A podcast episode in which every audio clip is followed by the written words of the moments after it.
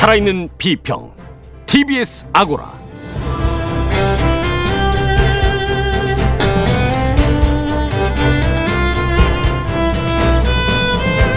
안녕하세요. TBS 아고라 송현주입니다. 코로나19 바이러스 사태가 새로운 국면으로 접어들었습니다. 걱정도 되고 또한 두렵기도 합니다. 주마가평에서는 지역사회 감염 단계로 들어선 코로나19 사태를 점검해보고 우리 언론과 TBS 보도도 살펴보겠습니다.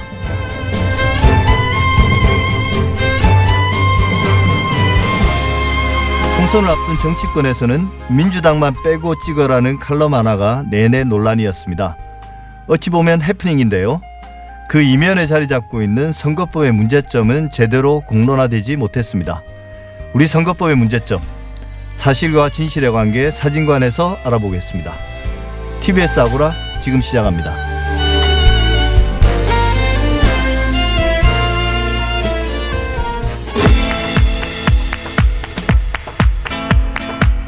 달리는 TBS에 꼭 필요한 평을 더합니다.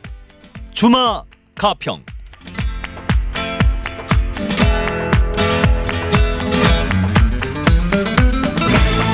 주마 가평 오늘 함께할 두 분 소개해드리겠습니다. 최진봉 성공회대 신문방송학과 교수 어서 오십시오. 네, 안녕하세요. 강양구 과학 전문기자 나오셨습니다. 네, 안녕하십니까. 강량구입니다. 이번 주 들어서 코로나19 사태가 완전히 새로운 국면, 즉 지역사회 전파로 시작된 거죠. 네, 참 이렇게 그 주말 이틀 사이에 이렇게 분위기가 바뀔 줄 몰- 몰랐어요. 네. 그러니까 금요일, 토요일까지만 하더라도 약간 사태가 진정 국면이 되는 것이 아닌가라는 이제 희망 섞인 전망이 다수였었는데 주말에 확진자들이 대거 나오면서 갑자기 이제 분위기가 지역사회 감염이 시작된 것이 아닌가로 바뀌었고 사실 객관적인 상황을 보면은 이제 상당히 심각하게 경각심을 가져야 될 상황인 것 같기는 합니다. 네. 예, 본격적으로 지역사회 감염이 시작된 것으로 봐야 될 것 같습니다. 예측하지 못했던 일이죠, 사실은. 그러니까 그 전까지만 해도 이렇게 그 접촉 경험도 없었고 해외 여행력도 없는 사람들이 확진자로 나올 가능성이 이제 거의 보이지 않은 상태에서 갑자기 나왔거든요. 그러다 보니까 전체적으로 불안감이 커질 수밖에 없고 이렇게 되면 이제 중요한 것은 방역 당국이 관리 대상으로 삼았던 분들 밖에 있는 분들 중에 지금 예상하지 네. 못하게 나오게 되는 거잖아요. 그래서 아마 이제 긴장감이 더 커질 수밖에 없다. 그래서 물론 뭐 전국적인 지역 감염이 시작됐냐라고 단정적으로 얘기할 수는 없지만 최소한 대구 지역만 놓고 본다면 지역사회 감염이 시작됐다고 보는 것이 타당하지 않을까 하는 생각이 듭니다. 네, 그러니까 그 주말에 지난 주말에 이제 몇 분 정도가 확진을 받았을 때 약간 이제 우려가 커졌고 그러다가 그그 우려가 현실화된 게 이제 주중에 대구 경북 지역에서 확산된 거 아닙니까? 네, 그렇습니다. 그러니까 그 29번, 30번 환자 부부가 서울에서 지역사회 그렇죠. 감염으로 의심되는 사례가 발견이 되어서 야 이게 본격적으로 서울 종로구 지역을 중심으로 해서 지역사회 감염이 시작된 것이 아닌가라는 걱정이 생겼었는데 31번 환자가 대구에서 확진을 받았는데 그분이 이 증상이 나타난 상태에서 이제 동선이 굉장히 광범위 하는 네. 바람에 정확하게 그분을 통해서 전파가 되었는지 혹은 또 다른 전파자가 있어서 이제 그분도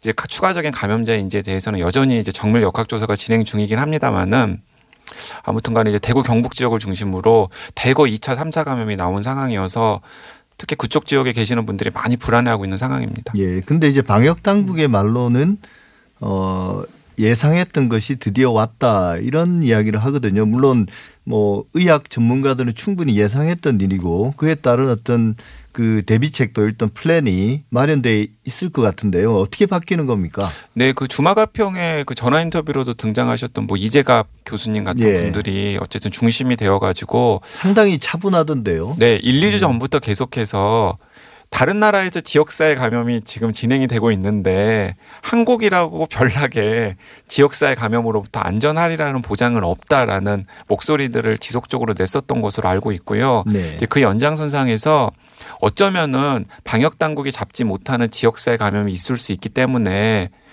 폐렴 입원 환자로 병원에 입원해 있는 사람들을 대상으로 코로나19 바이러스에 대한 전수조사를 해보자라는 건의를 계속해서 했었어요. 네. 그래서 이번에 지역사회 감염 조짐이 보이자마자 방역 당국이 곧바로 처음으로 내놓은 대책이 폐렴 입원 환자들에 대해서 코로나19 바이러스 전수 조사를 하겠다라는 것이거든요. 이것이 무엇이냐면은 지금 29번, 30번 환자 그리고 대구의 31번 환자, 서울 성북구의 40번 환자 등등이 감염원이 파악되지 않는 지역사회 감염자로 의심이 되는데 그런 분들이 얼마나 많이 퍼져 있는지를 확인을 해야 되잖아요. 어떤 방법이 있을까를 고민하다 보니까 이제 메르스 사태 때도 그런 걸 한번 했었는데 폐렴 증상으로 입원해 있는 환자들에 대해서 다 한번 검사를 해보자라는 거죠. 네. 그래서 거기서 코로나19 바이러스 감염자가 몇 명이라도 나오면은 그건 이미 지역사회 곳곳으로 바이러스가 퍼져 있다는 증거가 되는 것이고 근데 메르스 사태 때는 그렇지 않았거든요. 검사를 해봤더니 폐렴 입원 환자 중에서 메르스 바이러스를 가지신 분들이 없었어요. 그러니까 예. 그런 것처럼 입원 환자들에 대해서 조사를 해봤더니 어, 코로나19 바이러스 보유자가 없거나 혹은 굉장히 소수네 그러면 아직은 지역사회 감염이 만연한 상태는 아니구나라고 판단할 수 있기 때문에 그걸 지금 재빠르게 하려고 생각하고 있고 지역의 우선순위를 둔다면은 일단은 서울의 종로구 인근이랑 대구 경북 지역부터 네. 조사를 해보면은 대충 그 지역에서 지역사회 감염이 어느 정도 확산이 되었는지를 확인할 수 있을 것 같습니다. 저는 이제 이렇게 생각해요. 기본적으로 이제는 방역 체계 시스템 자- 자체를 좀 바꿔야 돼요. 무슨 말이냐면 초창기에 코로나19 바이러스가 들어왔을 때만 해도 유입을 네. 차단하는 게 목적이었어요. 가능한 한 외부에서 들어오지 않게 그렇죠. 거. 예. 지금은 지역사회 감염이 어느 정도 확산될 수 있다는 조짐을 보이기 때문에 빠른 시간 안에 찾아내서 격리하고 치료하는 쪽으로 그렇게 가야 되거든요. 그러니까 네. 우리 사회 내부에 있는 환자들 또는 감염됐을 가능성이 있는 분들을 가능한 한 빠른 시간 안에 찾아내고 그분들을 격리 조치하고 치료를 해야 더 이상의 전파를 막을 수 있다는 거죠. 그래서 이 두 단계로 접근해서 가는 게 필요하다고 봐요. 음. 그러니까 네. 유입도 막아야 되지만 유입만 막는 걸 끝나는 것이 아니라 우리 사회에 우리가 알지 못- 못하는 가운데 감염됐을 가능성이 있는 분들을 찾아내고 격리하고 치료하는 이런 두 트랙으로 투 트랙으로 가는 것이 필요하지 않겠나. 네, 관련해서 뭐 어떤 분들은 이게 계절 독감 수준이 되는 거 아니냐 뭐 그런 말씀들도 하던데요. 그 말이 의미하는 바가 뭔가요? 이제 어 이제 계절 독감이랑 비슷한 수준으로 관리를 할 수도 있다라는 가능성을 이- 이야기하시는 전문가분들이 몇 분 계시긴 합니다. 예. 그런데 이제 그런 전문가들의 견해를 약 우리가 좀 조심스럽게 파악을 해야 되는 게 지금 일단 이 코로나19 바이러스의 치사율이 어느 정도나 되는지에 대해서 그 의학계나 과학계도 명확하게 합의된 바가 없어요. 네. 그러니까 이제 중국 같은 경우에도 중국의 후베이성 우한 지역의 치사율은 게- 상당히 높은 반면에 중국도 후베이성 우한 지역 바깥의 치사율과 그리고 또 중국 바깥의 지역의 치사율들이 다 이제 차이가 있거든요. 네. 근데 그 중에서 어느 것이 진짜 이 바이러스의 치사율인지에 대해서 명확하게 합의된 바가 없기 때문에 지금 우리나라뿐만 아니라 이제 전 세계 각국이 모두 다 상당히 심각한 전염병이라고 생각하고 이 바이러스에 대해서 방역 대책을 세우고 있기 때문에 이것을 지금 이 수준에서 계절 독감이랑 똑같이 관리하자라고 하는 것은 약간 좀 섣부른 감이 있는 것 같습니다. 네. 그 계절 독감 말씀을 제가 드린 게 제 개인적인 경험입니다. 보통 이제 많은 분들이 그런 경험을 하셨을 거예요. 이제 증상이 있어서 병원에 가면 의사가 독감 검사를 해보자. 독감 검사를 하고 이제 거기서 독감 진단을 받으면 어린 아이들 같은 경우는 입원을 경, 그 권유하는 경우도 있고 대부분의 이제 성인들은 이제 집에 돌아가서 약을 처방받아서 받되 뭐 충분한 휴식을 취하고 대신 이제 다른 사람이 감염시키지 않기 위해서 이제 뭐 수건도 혼자 쓰고 뭐 밥도 혼자 먹고 회사 같은 데는 이제 나가지 말고 이런 정도의 안내를 받는단 말이죠. 그렇죠. 근데 이제 네. 이 코로나 19도 어 그런 식으로 이제 다룬다는 다룰 수도 있지만 문제는 이제 계절 독감처럼 치명률 그러니까 사망에 이르는 비율이 아직은 우리가 알 수 없기 때문에 그렇게 쉽게 그런 방식으로 대응해서는 안 된다는 말씀이신 거죠. 예, 그렇습니다. 그러니까 이걸 이제 계절 독감이나 치명률이 비슷하면서도 전파율은 계절 독감보다 조금 낮거나 비슷한 수준이라 그러면은 그냥 계절 독감처럼 저희가 생각을 해도 되는데 아까도 말씀드렸듯이 아직까지는 이 바이러스의 위험이 정확하게 어느 정도나 되는지 저희가 가늠할 수가 없기 때문에 네. 최대한 좀 조심스럽게 접근하는 것이 필요한 것 같고요. 지금 단계에서는 아까 그 최 교수님께서 정리하셨던 대로 그냥 이 봉쇄 전략이나 수색 전략을 잘 병행을 하는 것이 필요해 보입니다. 근데 이제 아까도 제가 처음에 말씀드렸지만 그 폐렴 입원 환자들에 대한 전수조사 결과를 들여다보는 게 굉장히 의미가 있을 것 같습니다. 거기서 너무나 많이 나오면은 사실은 이렇게 기존의 그 우리들이 해왔던 것과 같은 접근으로는 이 바이러스를 막을 수가 없거든요.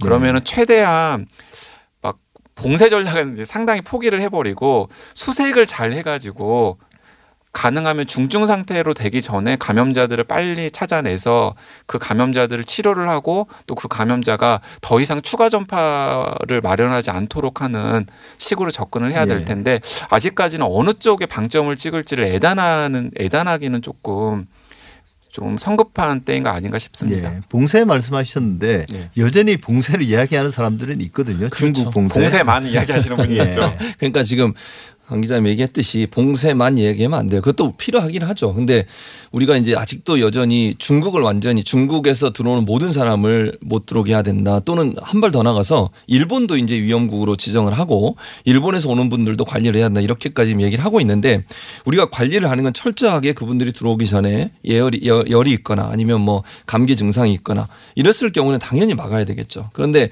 그런 증상이 없는 사람들까지 완전히 차단했을 때 이게 가져올 수 있는 사회적 파장, 경제적 파장도 함께 고려해야 되거든요. 그리고 상호적인 거잖아요. 우리가 예컨대 어느 나라를 봉쇄하게 되면 그 나라도 우리나라에서 그런 어떤 그 대응을 할 가능성이 충분히 있어요. 예. 그런 경우가 있기 때문에 그리고 봉쇄만으로 막을 수 없는 상황이 된 상태에서 그게 거기에 너무 치중하다 보면 내부적으로 우리 속에 있는 문제를 해결하는데 또 문제가 발생할 수도 있어요. 그래서 이 두 가지를 병행하되 너무 극단적인 봉쇄 정책을 쓰는 것이 반드시 문제를 해결할 수 있는 방안은 아니다는 생각이 듭니다. 확진자가 많이 발생한 나라들의 유입을 막는다고 생각하면은 이제 그 나라들 입장에서 보면은 지난주까지만 하더라도 우리나라가 좀 잘해온 축에 속했지만 이번 주에 대거 확진자가 생기면서 우리나라가 위험국이 되는 상황이 됐거든요. 그렇죠. 그것도 우리나라 안에서만 보면은 지금 이 확진자 중에서 한 절반 정도가 지금 대구 경북 지역이거든요. 음. 야 그러니까 이 SNS나 이런 곳에서 뭐 대구 봉쇄 같은 말도 안 되는 그런 이야기들이 나오죠. 또 예. 나오는 거거든요. 근데 실제로 중국 봉쇄 맥락을 염두에 둔다면은 사실은 그 연장선상에서는 대구 봉쇄 같은 이야기가 네. 말도 안 되지만 나올 수도 있는 상황이 되거든요. 그러니까 이게 항상 역지사지 상호작인 걸 생각을 하면서 최대한 공동체가 힘을 합쳐가지고 바이러스를 어떻게 막을 수 있을지를 궁리해야지 지금 당장 실효성도 없는데 약간 심리적인 위안을 얻는 그런 방식으로 봉쇄 봉쇄를 이야기하는 것은 적절하지 않아 보입니다. 그런 게 이제 결국은 사회적 편견하고도 그럼요. 밀접하게 관계가 있는 것 같아요. 맞아요. 뭐 예를 들면 외국으로 치면 이제 우리나라 사람들이 막연하게 가지고 있는 그 중국에 대한 네. 편견 이런 그렇죠. 것들과 결합되어 있는 것 같고 그렇죠. 이번에 이제 31번 확진자 같은 경우도 우연인지 음. 그런 어떤 모든 우리 사회의 가장 그 편견들이 좀 결합된 분이잖아요. 예를 들면 이제 그 종교도 우리 사회에서 이제 부정적으로 평가하는 그런 뭐 약간 이단이라고 평가받는 그런 종교 신천지고 기존 기존 음. 기독교에서 그렇게 평가를 하는 예, 거죠. 예. 네, 뭐 맞습니다. 직업도 이제 뭐 이게 좀 의심스러운 뭐 다- 다단계 아니냐 뭐 이런 말들도 있고 그 다음에 이제 그분의 개인 캐릭터도 어 의사의 권유를 두 번이나 뿌리치고 이제 검진을 안 받고 어 종교 활동이나 개인 어떤 사업 활동들을 하면서 많이 이제 돌아다녔고 그렇죠. 어 그리고 이제 뭐 그런 것들 때문에 그런 것들이 결합돼 가지고 어떤 우리 국민들의 어떤 공포와 어 분노가 좀 집중되는 것 같은데요. 그래서 저는 이제 언론이 문제라고 생각해요. 언론이 너무 지금 말씀하신 그 지역적인 문제들을 포커스해서 그것만 보도하고 그걸 자극적으로 선정적으로 보도하는 경향을 보이고 있잖아요. 그게 저는 문제라고 네. 보거든요. 송 교수님 얘기하셨듯이 기본적으로 사실은 그것과 실제적으로 그 확진된 것과 전파하는 건 전혀 연관 관계가 없는 거예요. 물론 같이 많이 모이는 장소에 갔다는 게 종교 활동 시설에 갔다는 거 뭐 그건 연관이 있을지 모르겠어요. 그러나 그분의 나이가 이렇기 때문에 이렇다 뭐 이런 얘기들을 같이 하는 것은 저는 사회적 편견을 만드는 중요한 요소로 작용할 수 있다. 언론이 그런 부분을 집중할 게 아니라 어떻게 그, 어, 확진이 됐고 어떤 관계를 통해서 이분이 어디를 다녔고 거기에 대한 위험성 어느 정도 있고 이런 것들을 집중해서 봐야 되는 거잖아요. 지금 감염병 자체에 대한 문제와 그분의 연관성을 봐야 될 텐데 그분의 개인적인 캐릭터라든지 뭐 여러 가지 부분들을 너무 부각시키는 것은 자극적이고 선정적인 보도를 앞세우는 언론의 태도다. 그거 자체가 저는 잘못됐다고 봐요. 중국에 대해서 마찬가지 아닙니까? 그게 우리한테도 부메랑이 될 수 있다니까요. 거예요. 유럽이나 이런 미국 같은 데 가면 아시아계를 향해서 그런 폄훼 또는 뭐 혐오 이런 것들이 계속 보여지고 있지 않습니까? 이미 많이 드러났죠. 그렇죠. 예. 예, 그런 부분들이 결국 언론이 이런 부분들을 좀 차분하게 보도할 필요가 있다. 그래서 보도 준칙도 만들었어요, 사실은. 그런데 그걸 제대로 지키지 않고 있기 때문에 언론들이 자성을 해서 이런 부분들이 부각되는 것이 결코 도움이 안 된다는 것을 좀 깨달았으면 좋겠습니다. 음, 저는 이제 이렇게 좀 입장을 바꿔가지고 생각해 보면 어떨까 싶은데요. 그 메르스 사태 때 슈퍼 전파자가 되셨던 분 중에 한 분은 삼성 서울병원 의사였거든요. 네. 네, 그러니까 그 누구나 슈퍼 전파자가 될 수가 있는 거예요. 여기서 지금 이야기를 나누고 있는 저희 세 사람 중에 하나도 진짜 운이 없으면 슈퍼 전파자가 될 수도 있는 거고요.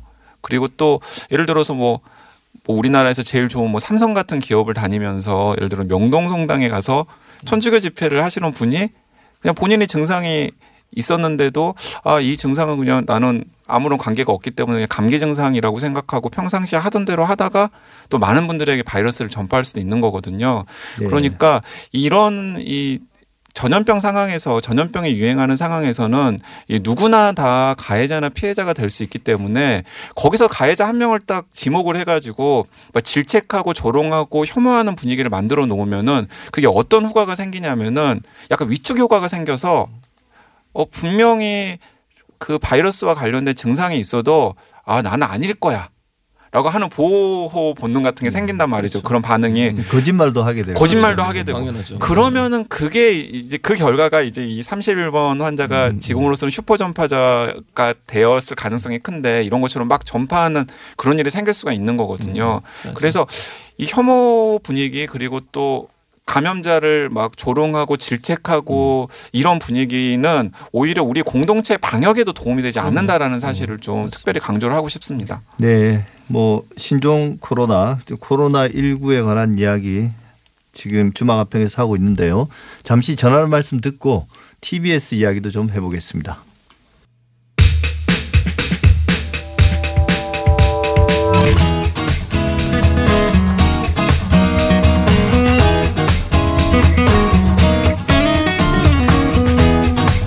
최진봉 성공회대 신문방송학과 교수 강양구 과학전문기자와 말씀 나누고 있습니다. 어, TBS 같은 경우는 그동안 이 코로나19에 관련된 보도들을 거의 잘 업데이트 해왔고요. 어, 그랬었는데 이제 TBS도 마찬가지로 지난 주말 정도까지는 아, 이게 좀 진정되는 게 아닌가. 그래서 분위기도 상당히 괜찮았습니다. 그런 관련 인터뷰들도 좀 지엽적인 것들도 많이 했던 것 같고요. 그러다가 이제 주 중반에 대구에서 급속하게 환자가 늘어나면서부터는 완전히 예, 흔히 말하는 그 태세 전환이 이루어졌는데요. 뭐 그 자주 나오셨던 이재갑 한림대 감염내과 교수가 출연해서 여러 말씀들을 했습니다. 일단 그 오디오 내용 듣고 말씀 계속 이어가겠습니다.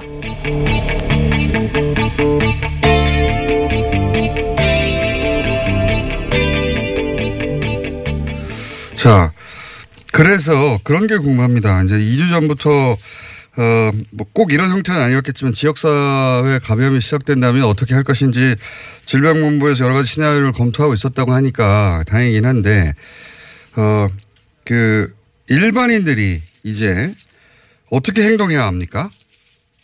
일단 이제 유행 상황에 대한 이제 정보를 잘 숙지를 하셔야 될 상황이고요. 예. 그래서 저희가 사는 근처 동네 또는 지역에 환자들이 많이 발생을 한다 그러면 여러 가지로 이제, 이제 노력을 하셔야 됩니다. 일단은 이제 그 호흡기 증상이 있는 분들 같은 경우는 일단은 외출을 자제해 주셔야 되고 스스로. 그다음에 예. 예, 스스로 외출 자제를 하고 또 이제 집에 있을 때에도 가족들하고 노출될 만한 상황에서 마스크를 반드시 쓰고 있으셔야 음. 다른 사람에게 감염을 전파, 가족들에게 전파를 안 시킬 수 있으니까 그런 부분 노력을 해주셔야 되고요. 그리고 증상을 한 2, 3일 받는데 후전이 없는 경우는 근처에 있는 병원들 또 한 가지는 어, 이렇게 이제 무섭게 되면 가짜뉴스가 굉장히 많이 나오지 않습니까? 네, 예. 예. 그 가짜뉴스 관련해서 전문가로서 뭐 어제는 대구 경북을 봉쇄한다고 당국에서 그런 가짜뉴스에서부터 시작해가지고 사망자가 뭐 있는데 정부 당국이 숨기고 있다느니 여러 가지 뉴스가 나왔었어요. 관련해서 하고 싶은 말씀 있으시다고. 일단 이제 가짜 뉴스와 관련된 부분들에 있어서는 네. 일단 그 그러니까 정확한 정보가 지금 제일 중요한 시기거든요. 그렇죠. 왜냐하면 특히 지역적으로 이제 유행의 조짐이 보이는 지역들이 나타나기 시작하면 네. 그 내부에서의 정확한 정보를 통해서 그 안에 있는 시민들이 어떻게 본인들의 건강을 지킬지에 대한 가장 중요한 부분들이 정보 숙지가 됩니다. 그렇기 네. 때문에 여러 가지 면에서 그 부분들을 이제 가짜뉴스나 이런 것들로 인해서 혼란된 정보가 유통이 된다 그러면 그런 지역에 있는 방역 당국 자체가 상당히 혼란을 겪을 수도 있고 또 시민들이 혼란을 겪으면서 본인들 스스로 건강을 이제 대비할 수 있는 부분을 놓칠 수도 있기 때문에 그래서 정확한 정보가 잘 전달될 수 있도록 이제 언론도 좀 주의를 해주셔야 되고 또 방역 당국도 그런 부분에서도 투명성을 유지하면서 정확한 정보를 계속해서 안내를 해주셔야 좋을 것 같습니다. 지금까지 보면 방역 당국이 일단 이재갑 교수도 뭐 같은 이야기를 하는 것 같아요. 지역사회 감염이 시작됐기 때문에 어떤 기존의 방역 대책보다는 어, 빨리 찾아내서 치료하는 것. 인터뷰 내용 어떻게 들으셨습니까? 그 이재각 교수님께서도 이제 정보의 중요성 언급을 하셨잖아요. 네. 근데 지금 뭐 저한테도 어떻게 해야 되는지를 물어보는 분들이 많으신데 이제 지역사회 감염이 본격적으로 시작이 되면은 저는 한 세 가지 정도를 그냥 강조해 드리는데 첫 번째는 일단은 지역사회 감염원으로부터 가능하면은 본인과 본인의 가족을 지키는 게 중요한 일이잖아요. 그러려면은 지금 이게 세상이 어떻게 돌아가는지를 귀를 기울여야 되는 거죠. 그래서 방역 당국이 어, 어느, 어느, 어느 지역에서 확진자가 많이 발생하고 있고, 어느 지역에서 지역사회 감염이 생기고 있고, 이런 것들을 매일 두 번, 두 차례씩 굉장히 자세하고, 그리고 신속하고, 그리고 또 다양한 정보를 가공해 가지고 제공을 하고 있기 때문에 그런 정보들에 일단 첫 번째 귀를 잘 기울이는 게 중요하다. 그리고 예. 두 번째는 개인 위생 관리인 거죠. 뭐 손 씻기를 비롯한 개인 위생 관리 플러스 사람이 많은 곳에 가면 이제 마스크 착용. 그리고 네. 이제 세 번째가 지역세 감염이 나타나면은 가장 문제가 되는 게 60대 이상의 고령자 감염이 늘어날 가능성이 큽니다. 예. 이번에도 보면은 감염원이 파악되지 않은 지역사회 감염 의심자 확진자들이 대부분 다 60대 이상의 고령자들인데서도 알 수 있듯이요. 근데 네. 이 고령자를 같은 경우에는 일단 바이러스에 감염이 되면은 기저질환을 가지고 계시거나 원래 면역계가 약 해지셨을 가능성이 크기 때문에 그렇죠. 자칫하면 은 중증으로 이어지고 있어서는 안 될 일이지만 이제 사망 사례까지 나올 수도 있거든요. 네. 그러니까 가능하면은 어르신들에게는 이 방송을 들으시는 자녀분들이 그 사람들이 많이 모이는 뭐 집회라든지 모임이라든지 이런 것들은 조금 한동안은 좀 출입을 자제해 주시는 게 좋습니다라고 공고도 드리고 그리고 마스크 같은 것도 좀 권해 드리는 게 좋을 것 같다는 생각이 듭니다. 예, 사실 뭐그 이 나이 드신 분들한테는 정보가 빨리빨리 전달이 안 되는 측면도 있는 것 같아요. 네. 예, 그래서 뭐 어, 이것도 이제 편견일 수는 있지만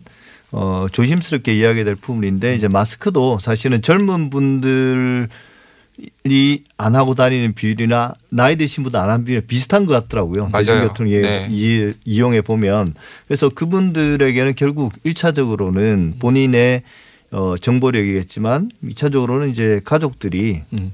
적극적으로 정보를 전달해서 좀 주의를 기울이는 게 필요하지 않을까. 네. 그리고 네. 또그 제가 또 정보 이야기가 나왔으니까 한 말씀 덧붙이고 싶으면은 이 소셜 미디어에 유포되는 정보에 너무 의존하시지는 말면 좋 마, 네. 그렇지 않으면 좋겠습니다. 예를 뭐 TBS라든지 아니면 뭐 지상파 방송 방송은 어쨌든 재난과 관련돼서 공적 책임을 가지고 방송을 하기 때문에 가능하면 정부에서 공표한 내용 그리고 확인된 내용들을 어쨌든 정보로 제공을 하거든요. 그러니까 그런 정보에 귀를 기울여야지 뭐 소셜 미디어에 돌아다니는 정보들이나 아니면은 약간 매체 공신력이 떨어지는데 되게 선정적이고 자극적인 정보들을 짜깁기 해가지고 제공하는 그런 뉴스들에 너무 귀를 기울이면은 오히려 잘못된 정보를 가지고 있게 되어서 효과적이고 현명한 대응을 못하게 될 수도 있기 때문에 이게 가짜 뉴스가 꼭 이럴 때 가장 기승을 부리지 않습니까? 그렇죠. 네. 그러니까 이게 사람들의 어떤 불안 심리를 이용하는 거거든요. 그 불안 심리를 이용해서 가짜 뉴스가 확산되고 퍼지게 되는데 최근에 가짜 뉴스가 퍼지는 이유는 뭐 크게 두 가지라고 저는 봐요. 첫째는 인터넷 미디어 환경이 형성이 되면서 누구나 쉽게 정보를 만들고 유포할 수 있는 환경이 됐다는 점. 네. 두 번째는 그걸 통해서 돈을 벌 수 있게 됐다는 점. 이 두 가지가 사실은 더 적극적으로 이런 가짜 뉴스를 생산하는 요소라고 생각을 하거든요. 그러니까 유튜브나 아니면 다른 SNS를 통해서 또는 개인 방송을 통해서 자극적이고 선정적인 정보를 만들면 사람들의 구독자나 아니면 시청자들이 늘어날 수 있잖아요. 그런 정보를 이용해서 돈을 벌게 되는 이런 구조 때문에 결국 더더 많은 사람이 거기 뛰어든다고 보는데 문제는 이런 것들이 사회적 불안감을 확산시킬 뿐만 아니라 사회적 비용도 더 발생을 시키고 또 하나는 방역 체계 자체를 무너뜨릴 수 있어요. 음. 정부가 발표한 내용을 믿지 못하게 만들거든요.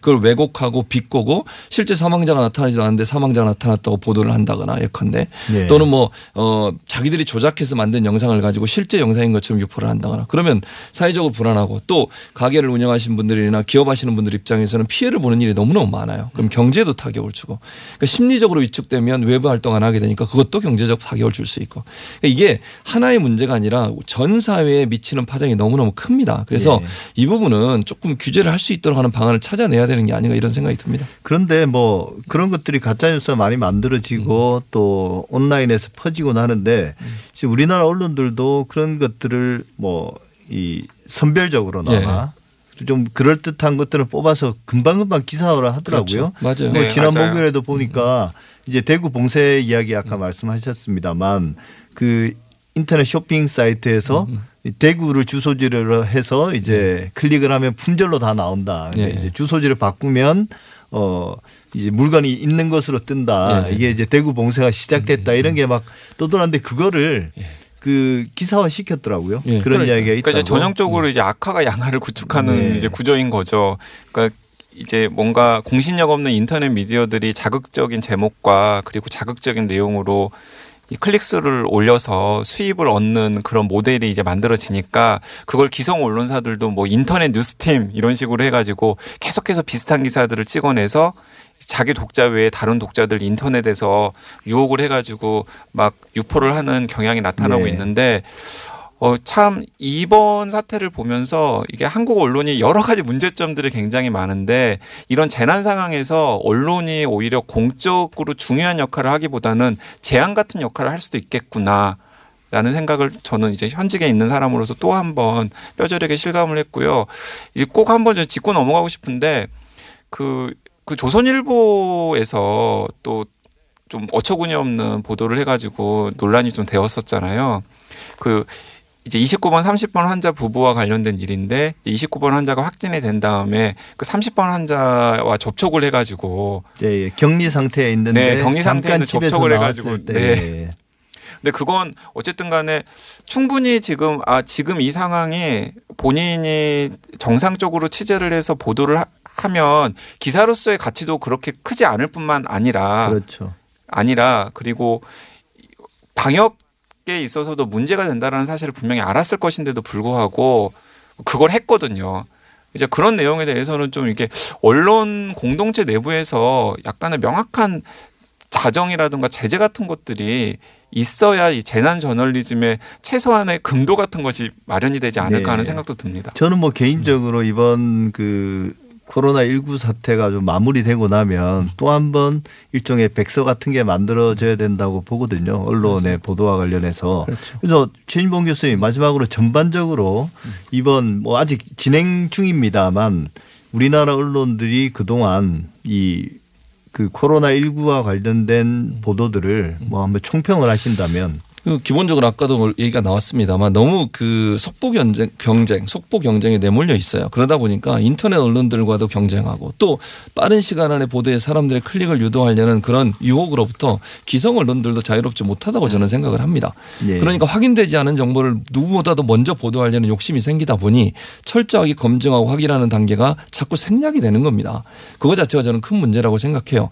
지금 정보의 홍수 라고 얘기할 수 있잖아요. 이 홍수 네. 시대에 가장 중요한 것은 정말 국민에게 도움이 되는 정보를 찾는 겁니다. 그게 언론사가 해야 될 일인 것이지 게이트키핑 과정도 제대로 작동이 안 되고 빠른 시간 안에 보도만 하면 된다는 그런 접근 방식으로 보도를 하다 보면 국민에게 혼란을 초래하고요. 또 정부 방역 체계가 흐트러질 수 있는 또는 위협을 받을 수 있는 위험성의 내, 어, 내, 위험성이 발전될 수 있기 때문에 제가 볼 때는 언론들이 좀 더 차분하게 보도를 했으면 좋겠어요. 그리고 선정적이고 자극적인 요소들을 찾아서 보도하려고 하지 말고 본질에 충실해서 보도를 해야 된다. 그게 원래 저널리즘의 원칙 아니겠습니까? 예. 너무 선정적이고 자극적이고 사람들의 관심을 끌만한 요소들만 찾아내서 그걸 부각시키면 원래 국민이 알아야 될 요소보다 불필요한 요소를 알게 되고 왜곡되고 편파적인 정보를 통해서 사건을 인식하게 되기 때문에 그 자체가 큰 혼란을 불러올 수 있는 문제점이 있다고 생각이 됩니다. 예, 결국 이제 지역사회 감염은 시작됐고 이게 어느 정도까지 어, 커질지는 잘 모르지만 결국 이제 국민들이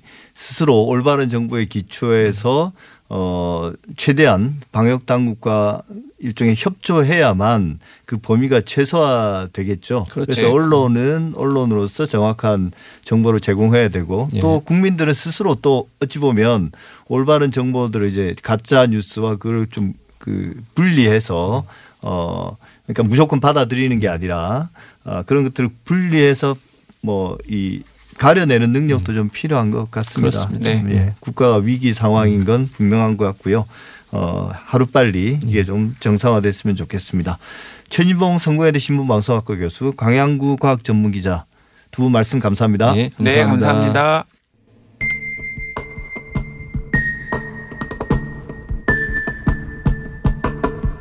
방금 들어온 속보 검찰이 구속영장을 청구했다는 경찰 수사가 속도를 내고 있는데요.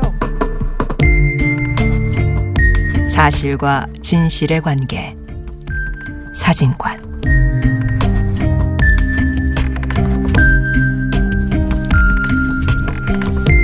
코로나19 바이러스 사태로 세상이 시끄러웠습니다만 정치권에서는 경향신문에 게재된 임교, 임미리 교수의 칼럼이 큰 논란을 낳았습니다. 하지만 선거법에 관한 이야기들로 쭉 이어지지는 못했습니다. 사실 보도가 놓친 뉴스의 맥락을 짚어보는 사실과 진실의 관계 사진관. 오늘은 법무법인 20 김선유 변호사 모시고 선거법의 문제 자세히 알아보겠습니다. 어서 오십시오. 네, 안녕하세요. 예, 김선우 변호사는 지난 2016년 20대 국회의원 선거 때 그 부적격 후보자 명단을 공개해서 이 공직선거법 위반 혐의로 재판에 넘겨졌던 총선 시민 네트워크 이 조직을 변호를 했기 때문에 이번 사태에 대해서 좀 생각하시는 바도 많으실 거고 또 누구보다도 이 문제의 이제 본질을 잘 이해하고 계시리라 보는데요. 좀 간단히 설명을 해 주시죠. 이게 왜 문제가 되고 또 이런 이와 관련된 선거법 또 어떤 문제가 있는지 총론적으로 한번 설명을 부탁드립니다. 네, 어, 이번에 이제 어, 신문 칼럼에 대해서 정당이 이제 고발을 하고 선거 심의 기사 심의위원회에서 권고 조치를 내렸는데 사태를 보면서 저는 단순히 이제 클라 칼럼의 내용에 뭐 반대한다 아니다 혹은 그 칼럼의 실정법 위반이다 아니다보다 이것이 이렇게 고발이라는 결과로 이어질 수밖에 없는 문제의 이제 본질이 어디 있을까 그 부분에 대해서 생각을 해봤고 오랫동안 계속된 문제인데 뭐 총선 시민 네트워크도 그랬지만 선거법이 가지고 있는 굉장히 많은 규제 조항들 금지하고 있는 내용들 형사처벌까지 가능한 그런 규정들의 어떤 복잡함과 모호함 그런 것들 때문에 이런 사태가 벌어졌다고 생각이 되고 그래서 이거를 계기로 해서 단순히 이거를 하나의 해프닝으로 끝내지 않고 과연 그러면은 어 선거법이 이제 어떤 문제가 있고 어떤 방향으로 개정되어야 할까에 대한 좀 논의가 어 촉발이 됐으면 하는 생각을 하고 있습니다. 예, 좀 아쉬운 부분은 사실은 선거 법이 최근에 개정이 되지 않았습니까? 예, 그렇습니다. 진짜 독소 조항들은 그대로 놔두고 뭐 기술적인 것들만 막 바꾼 것 같아요. 예, 그러니까 선거법이 개정이 되면서 주로는 이제 정, 어떻게 보면은 뭐 비례대표제라거나 정치인들의 이해관계와 관련된 조항들은 좀 개정이 되었는데 주로 유권자들의 표현의 자유와 관련된 조항들은 오랫동안 문제 제기가 되었음에도 불구하고 개정이 잘 되지 않고 있어서 아쉽습니다. 네. 그와 관련해서는 이제 그들이 철저한 기득 권자가 아닌가 싶기도 합니다. 이게 좀 과한 말인가요? 아닙니다. 실제로 선거법은 정말로 기득권 정치 세력에게 유리하게 구성이 되어 있고 어, 기득권 정당들은 어떻게 보면 기존의 인지도가 있기 때문에 더 많은 의사 표현이 유통되기를 바라기보다 어, 어떻게 보면은 정당이나 후보자에 의해서 일방적으로 주어지는 정보만 유통되기를 바랄 수도 있죠. 그렇기 때문에 선거법 자체가 신진 세력의 등장에 불리한 법이기 때문에 개정되기 어려운 그런 동력을 가지기 어려운 부분이 좀 있습니다. 네. 그럼 제가 이제 그 총론적으로 한번 여쭤보고 싶은 게 저도 이제 언론학자이기 때문에 표현의 자유, 정치의 자유 이런 것들 특히 선거와 관련해서 이런 부분에 이런 부분에 대해서 관심이 많았는데요. 대의민주주의 사회에서는 선거 시기가 어, 이 유권자들, 시민들의 정치적 의사나 어떤 뭐 관심, 자신들의 이해관계가 가장 자유롭게 표현돼야 되는 시기로 보거든요. 예. 그런데 우리나라 선거법은 오히려 그 거꾸로인 것 같아요. 선거 시기가 되면 더더욱 일상생활에서는 허용되던 것들도 더 옥죄는 것 같거든요. 예, 그렇습니다. 그 선거법이 선거 운동을 일단 선거 기간에만 허용하고 있기 때문에 그 이전에 행해지는 정치적 의사 표현들을 이제 사전 선거 운동이라고 해서 좀 광범위하게 규제할 수 있는 가능성을 열어놓고 있고 또 선거일 180일 전부터 다양한 방식의 이제 금지 조항들을 두고 있어요. 그래서 네. 선거가 우리가 민주주의의 꽃이라고 뭐 수사적으로 얘기를 하지만 실제로는 정말 말씀하신 대로 가장 활발해야 할 정치적 의사 표현들이 그 시기에 오히려 더 검열하게 되고 조심하게 되는 그런 경향 도 나타나고 있습니다. 네. 그래서 그 말씀하신 걸 보면 실제 선거법에 보면 그런 말이 있더라고요. 누구나 자유롭게 할 수 있다. 선거운동을 할 수 있다라고 돼 있어요. 근데 막상 그 선거법을 저도 한번 쭉 읽어봤는데 읽어보면 도대체 뭘 할 수 있지? 그러니까 어, 비교적 자유롭게 할 수 있는 것은 인터넷에서의 어, 의사 표현이더라고요. 근데 우리가 흔히 말하는 오프라인 일상적으로 실생활에서 할 수 있는 건 거의 없는 것 같더라고요. 진짜 말씀하신 대로 이제 뭐 댓글 달거나 뭐 SNS 하는 거 이외에 오프라인에서는 서- 뭐 어떤 정치적 의사 표현을 뭐 두 명 이상이 모여서 하면 집회가 될 여지도 있고 또 뭔가 유인물을 나눠주거나 아니면 피켓을 들었을 때도 뭐 문서 도화라는 이유로 이제 금지될 수가 있고 또 목소리를 크게 하려고 마이크를 쓰면은 확성기 사용해서 안 된다고 하고 뭔가 서명을 받고 싶어도 서명 날인도 금지하고 이렇게 되기 때문에 정말 길거리에 혼자 나가서 저기요 하면서 이렇게 육성으로 육성으로 네. 말하는 거 이외에는 별로 할 수 있는 게 없는 그런 상황입니다 지금. 예, 그래서 그걸 이제 보면 제가 그래서 좀 나눠서 여쭤보고 싶은 게 첫 번째로 예를 들면 선거운동 기간입니다. 이제 이 그 총선은 2주죠. 네. 그 2주라는 게 사실은 뭐 앞- 앞서 말씀하신 것처럼 물론 그 예비 후보로 등록해서 자기 이름을 알리고 이런 시간도 있지만 근데 이, 이 2주라는 기간이 유권자들이 자신의 정치적 의사들을 충분히 표현하고 그걸 통해서 이제 어, 어 정책 의사 결정 누구에게 투표할 것인가를 결정하는데 어 도움이 되는 그런 의사 결정을 할 수 있는 충분한 기간이라고 보시는지 어, 그러기에는 정말 짧다는 생각이 들고요. 왜냐하면 이제 선거 기간에 이제 뭐 여러 가지 정보들이 이제 유통이 되는 과정에서 예를 들어서 어떤 주장이 있으면 그거에 대한 또 반론도 있을 수 있고 어떤 뭐 취재와 또 이런 새로운 사실들이 드러나면 또 그거에 대한 반론도 있고 이런 것들이 유통되는 과정을 통해서 어떤 의견이 더 경쟁력이 있는지 사람들이 그거를 판단할 시간이 필요한데 그러기에는 정보 유통을 통해서 생각을 형성하고 잘못된 의견을 교정하기에는 어, 짧은 기간이고 특히 이게 가장 중요한 민주주의의 가장 중요한 시기에 너무나 이렇게 제한된 기간에만 유통되는 것은 선거의 가장 중요한 목적은 오- 올바른 선택을 하는 것인데 그러기에는 지나치게 짧은 기간이라고 예. 생각이 됩니다. 그리고 이제 앞서도 말씀하신 것처럼 더더욱 큰 문제는 누가 할 수 있는가의 문제지 않습니까? 예. 가장 자유롭게 할 수 있는 사람은 후보자인 것 같아요. 네, 그나마 열려 있는 게 후보자 정당이죠. 네. 예, 그리고 이제 그 후보자의 뭐 공식적인 법률 용어는 선거 사무원인가요? 우리가 흔히 이야기하는 선거 운동원 예, 예. 이런 사람들도 자유롭게 할 수 있죠. 뭐 예, 일정 정도 허용이 되어 있습니다. 네. 예. 그럼 시민이 할 수 있는 거는 어느 아까 계속 말씀을 하셨지만 어느 정도까지 허용이 되나요? 시민들이 선거운동 기간에 정치적 의사 표현 할 수 있는 것. 사실 저는 그 부분에 대해서 확실하게 말씀드리기가 참 어려운 게 이 조항이 이제 선거법을 읽어보시면 워낙 이렇게 좀 추상적으로 되어 있다 보니까 이것이 된다 안 된다라고 말하기가 되게 어려워요. 그러니까 오히려 그게 더 문제인데 왜냐하면 자신의 행위가 허용되는지 아닌지가 불확실하면 결국은 이제 보수적으로 판단을 하게 되고 만약에 이제 된다고 생각해서 했다가 이제 처벌받으면 안 되니까 그래서 기본적으로 저도 뭔가 조언을 하거나 할 때는 조금 보수적으로 판단을 하게 되고 온라인에서의 표현 그 이외에는 실내에서 기자회견을 한다 예. 뭐 그 정도가 아닐까 싶습니다. 예, 그게 저도 이제 눈에 들어왔던 문구가 어, 의도나 목적을 강조하더라고요. 실제 행위 그러니까 똑같은 행위를 하더라도 의도나 목적이 다르면 어떤 건 처벌받고 어떤 건 처벌받지 않는 거죠. 근데 이 그런 판단이 가능한가요? 그러니까 과거에는 어떤 선거 운동을 하고자 하는 이제 내심의 의사, 어떤 선거를 의도에 뒀느냐, 뭐 네. 운동을 하려는 목적이 있었느냐. 근데 그렇게 판단하니까 너무나 자의적인 판단들이 나오는 것이죠. 그래서 네.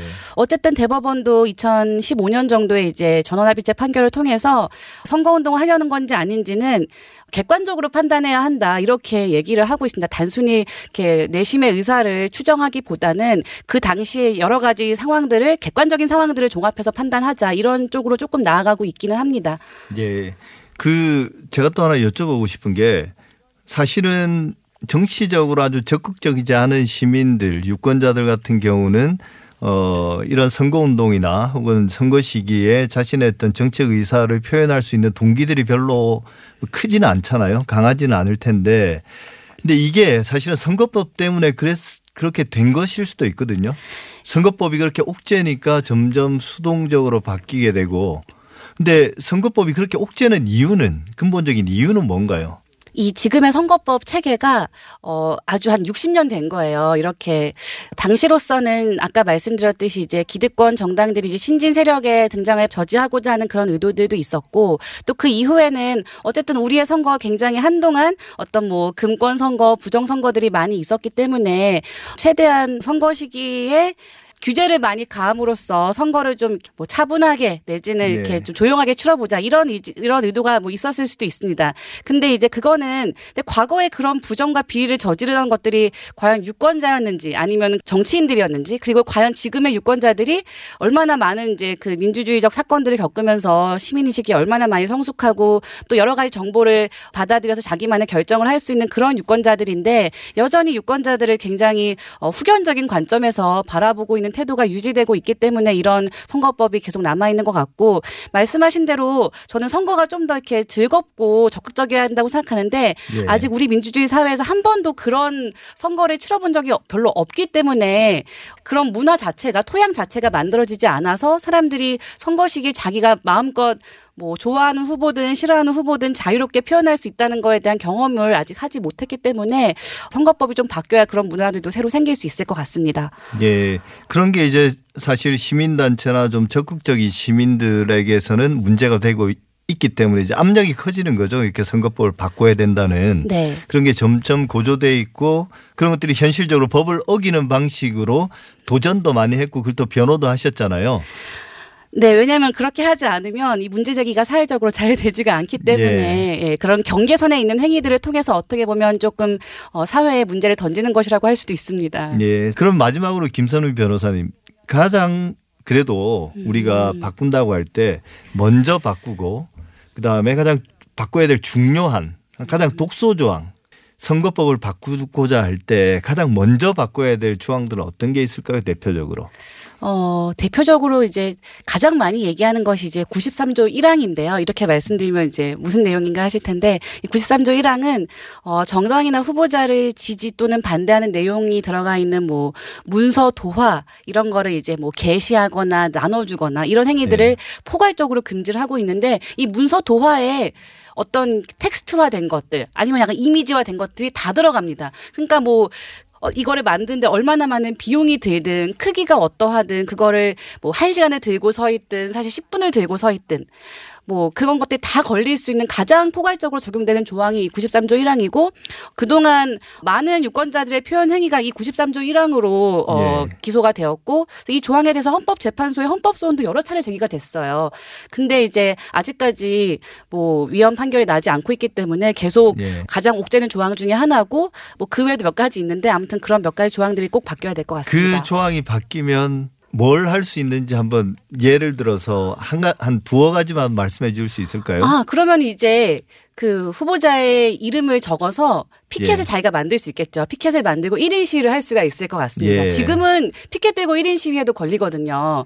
그리고 어, 뭐 나눠 주는 것도 할 수 있겠고 어디다가 자기가 붙이고 싶으면 붙이고 다닐 수도 있습니다. 최소한 자기 아파트 어, 자기 베란다에다가 예를 들어서 베란다에. 자기가 어느 저- 어느 후보자 지지한다라고 예. 이렇게 어 걸어놓을 수 있을 것 같습니다. 예, 예. 그럼 예를 들면 미국 같은 경우는 선거 시기가 되면 집집마다 그 문 앞에 파란색, 빨간색의 어떤 사람 후보자 이름을 찍은 그뭐 팻말이 꽂히거든요. 그렇죠.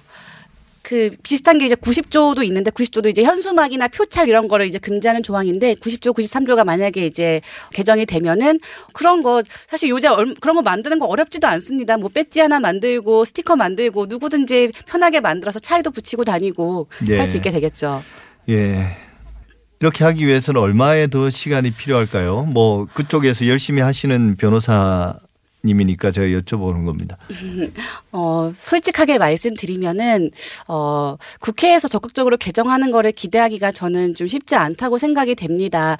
이런 것들은 계속적인 이제 사회적인 다른 부분에서의 압력이 있어야 하는데, 하나는 이제 사람들이 더 많이 표현을 적극적으로 하는 것이고, 또 한 가지는 결국 이게 이제 문제가 되면 사법부로 가잖아요. 예. 사법부의 판단이 조금 더 전향적이고, 그리고 표현의 자유에 더 방점을 둔 방향으로 바뀌어 가야 또 이 개정에 대한 어, 동력들이 생길 수 있을 것 같다고 생각합니다. 이번 뭐 해프닝과 또 그런 어떤 해프닝들이 실제로는 선거법에 관한 어떤 공론화로 잘 연결되지 않는 이런 것들을 보시면서 어 덧붙이고 싶은 말씀 뭐 마지막으로 해 주시죠. 어, 이 사태가 표현의 자유와 그다음에 선거법, 선거의 공정성 이런 대립 구도로 가고 있는데 사실 저는 표현의 자유가 더 많이 보장이 되고 더 자유로운 의사소통이 되어야지 정말 공정한 결과, 선거 결과를 담보할 수 있다고 생각이 되고 표현의 자유가 사실 보장되어야 하는 가장 큰 이유는 듣기 좋은 얘기가 아니라 듣기 싫은 얘기, 특히 권력자에게 듣기 싫은 얘기를 할 수 있는 자유가 보장되는 게 표현의 자유의 보장의 핵심이라고 생각을 합니다. 그러니까 이게 비판적인 표현까지도 자유롭게 유통이 되는 것이 정말 진정한 민주주의 사회고 그래서 그런 표현들도 좀 더 보장되는 그런 방향으로 나아갔으면 하는 바람입니다. 예. 지금까지 김선휴 변호사였습니다. 오늘 말씀 감사드립니다. 예, 감사합니다. TBS 아고라 오늘 준비한 내용은 여기까지고요. 다음 주에는 특집 방송으로 찾아뵙겠습니다. 이강택 TBS 대표, 정준희 한양대 겸임교수와 함께 새로 출범한 미디어 재단 TBS의 현재 과제와 앞으로의 비전에 대해 이야기 나눠보겠습니다. 청취자 여러분들의 많은 관심 바랍니다. 다음 주에도 토요일 오전 8시 6분입니다. 감사합니다.